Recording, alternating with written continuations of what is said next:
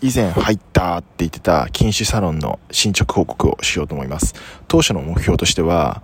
1日に1本計算で、1週間で7本ぐらいを目安に、えっ、ー、と、お酒の量を管理しようという目標を掲げました。で、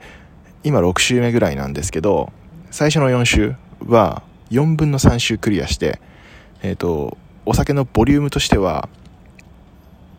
と、1日1本を100%とすると、まあ、大体112%ぐらい。で12%ぐらいちょっとオーバーしたみたいなそういう感じでした。えっ、ー、とまあオーバーするのは別にいいやと思ってるんですけど全体のボリューム自体はあの100%以下にしたいななんて思ってるんで、えー、と次の4週でなんとか100%以下に抑えるように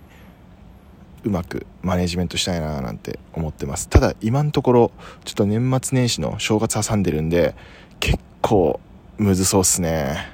頑張ります。